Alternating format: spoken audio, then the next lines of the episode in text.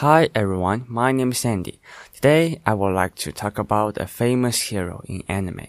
His name is Saitama, and we call him One Punch Man. One Punch Man is a very special hero. Have you ever seen a hot-blooded anime?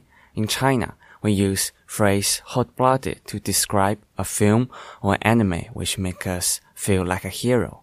The hero Saitama told us that as long as we do 100 push-ups, 100 set-ups, 100 squats, run 10 kilometers every day, practice for three years in spite of rain or wind until you are bored.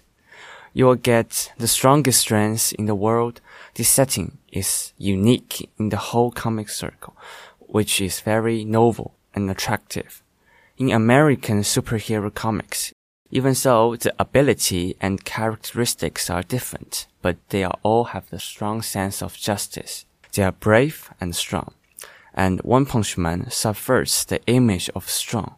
The strong in our impression are tall and powerful, and teacher Saitama redefined the painting style of the strong. The strongest people in the world look like this bored and ordinary background. Teachers Teacher Saitama feels inspired to become a hero just because he saved a little boy. The hero is not a perfect image. He is full of imperfections. He is closer to the ordinary us. This is also the aspect that One Punch Man attracts us.